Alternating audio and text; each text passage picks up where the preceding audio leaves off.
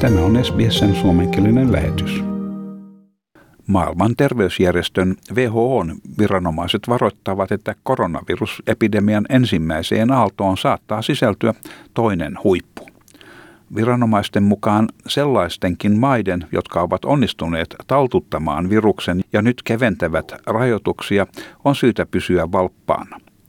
WHOn kriisipäällikkö tohtori Michael Ryan kehottaa kaikkia maita jatkossakin noudattamaan julkisen terveydenhuollon turvatoimia. Hän sanoi, että emme voi olettaa, että sairastumistilastojen laskiessa meille jää useiden kuukausien valmisteluaika toisen aallon varalle. Voimme aivan hyvin joutua kokemaan uuden huipun jo tämän ensimmäisen aallon aikana. Tämä tapahtui aikaisempien pandemioiden tehdessä tuhojaan maailmalla, kuten esimerkiksi espanjalainen influenssa vuonna 1918. We, we, we cannot make assumptions that just because the disease is on the way down now, that it's on, a, it's on, it's going to keep going down, and then we're going to get a number of months to get ready for a second wave. We may get a second peak in this wave. This happened during pandemics in the past. WHOn varoitus tulee järjestön samanaikaisesti ilmoittaessa tilapäisesti jättävänsä hydroksiklorikiinin tutkimusohjelman. Tämä on malarialääke, mitä Yhdysvaltain presidentti Donald Trump sanoi ottavansa. Jotkin tahot ovat pitäneet hydroksiklorikiinia mahdollisena koronaviruslääkkeenä. WHOn pääsihteeri Tedros Ghebreyesus sanoi, että viime viikolla arvovaltaisessa lääketieteellisessä The Lancet-lehdessä julkaistu tutkimus osoitti, että ne, jotka ottivat tätä malarialääkettä WHOn järjestämässä tutkimuksessa, olivat suuremmassa vaarassa kuolla tai altistuivat sydänongelmille. Viime viikolla Donald Trump ilmoitti ottavansa hydroksiklorikiinia, vaikkakaan hän ei ollut antanut positiivista koronavirustestitulosta. Tohtori Tedros Ghebreyesus sanoi, että vaikka lääkkeet yleensä olivat turvallisia malarian ja joidenkin autoimmuunisairauksien hoidossa, niiden turvallisuudesta koronavirustaudin hoidossa ei ollut vahvistusta. Hän sanoi, että Lancet-lehden artikkelista ilmeni, että hydroksiklorikiinin käyttö yksin tai makrolidin kanssa saattoi johtaa korkeampaan kuolleisuuteen.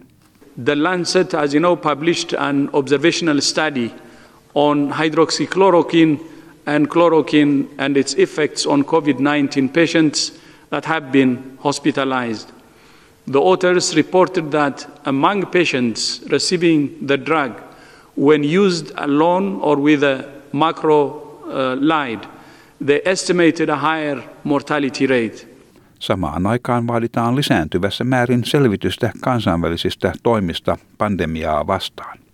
Kiina tukee World Health Assembly-järjestön viime viikolla järjestämää tutkimusta.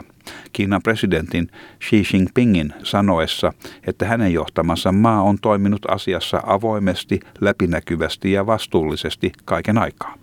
WHOn viranomaiset ovat edelleen kiitelleet Kiinaa sen suhtautumisesta mahdolliseen tutkimukseen, jossa on mukana ulkomaisia asiantuntijoita selvittämässä viruksen alkuperää. Xi Shengyi on Wuhanin virologian instituutin johtava tutkija.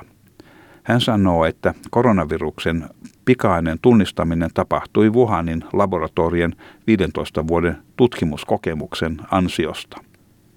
Britannian pääministeri Boris Johnson on jälleen puolustellut johtavan neuvonantajansa Dominic Cummingsin toimia. Cummingsia vaaditaan eroamaan sen jälkeen, kun paljastui, että hän rikkoi Britannian tiukkoja eristäytymismääräyksiä maaliskuussa, kun hän ajoi perheensä kanssa Lontoosta yli 400 kilometrin päässä sijaitsevaan Durhamin kaupunkiin. Cummings sanoi, että matka oli välttämätön, koska sekä hän että hänen vaimonsa olivat saaneet koronavirustartunnan ja he olivat huolissaan siitä, että he eivät pystyisi mahdollisesti sairastuessaan huolehtimaan neljävuotiaasta pojastaan. Cummings sanoi, että hän ei hakenut porsaan reikää, vaan että hän ainoastaan teki parhaansa vaikeassa tilanteessa. Public were not stupid to, to, to, to follow the rules and I wasn't looking for loopholes. I was looking to try to do the best that I could in a complex situation where I was trying to weigh safety of my child with trying to get back to work and a lot of difficult decisions to make around that. Cummings on kieltäytynyt eroamasta ja Boris Johnson puolestaan sanoo, että hän ei tule kommentoimaan asiaa sen enempää. Britannian hallitus on paljastanut suunnitelmansa koronavirusrajoitusten keventämiseksi talouden uudelleen käynnistämiseksi.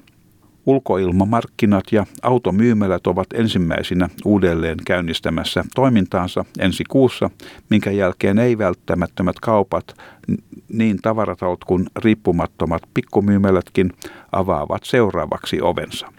Kuitenkin pääministeri Boris Johnson varoittaa, että ainoastaan kaupat, mitkä noudattavat Britannian COVID-19 turvallisuusmääräyksiä, saavat uudelleen avata ovensa. Johnson sanoi haluavansa ilmoittaa ajoissa kauppojen avaamisesta antaakseen heille tilaisuuden valmistautua ajoissa. Ulkoilmamarkkinat saavat käynnistyä kesäkuun alusta edellyttäen, että kaikki paikat noudattavat COVID-19 turvallisuusmääräyksiä. Samoin autokaupat, joilla useimmiten on laajoja ulkoilmatiloja, joissa sosiaalista välimatkaa voi vaikeuksitta ylläpitää. I want to give the retail sector notice of our intentions to reopen shops so they too can get ready. So I can announce that it is our intention to allow outdoor markets to reopen from June the 1st, subject to all premises being made COVID secure, as well as car showrooms, which often had significant outdoor space and where it is gen- generally easier uh, to apply social distancing. Siinä pääministeri Boris Johnson. Britanniassa koronaviruskuolemia on tähän saakka kirjattu lähes 37 000. Tämän jutun toimitti SBS-uutisten Peggy Giacomelos. Tykkää, jaa ja ota kantaa. Seuraa SBSn suomenkielistä ohjelmaa Facebookissa.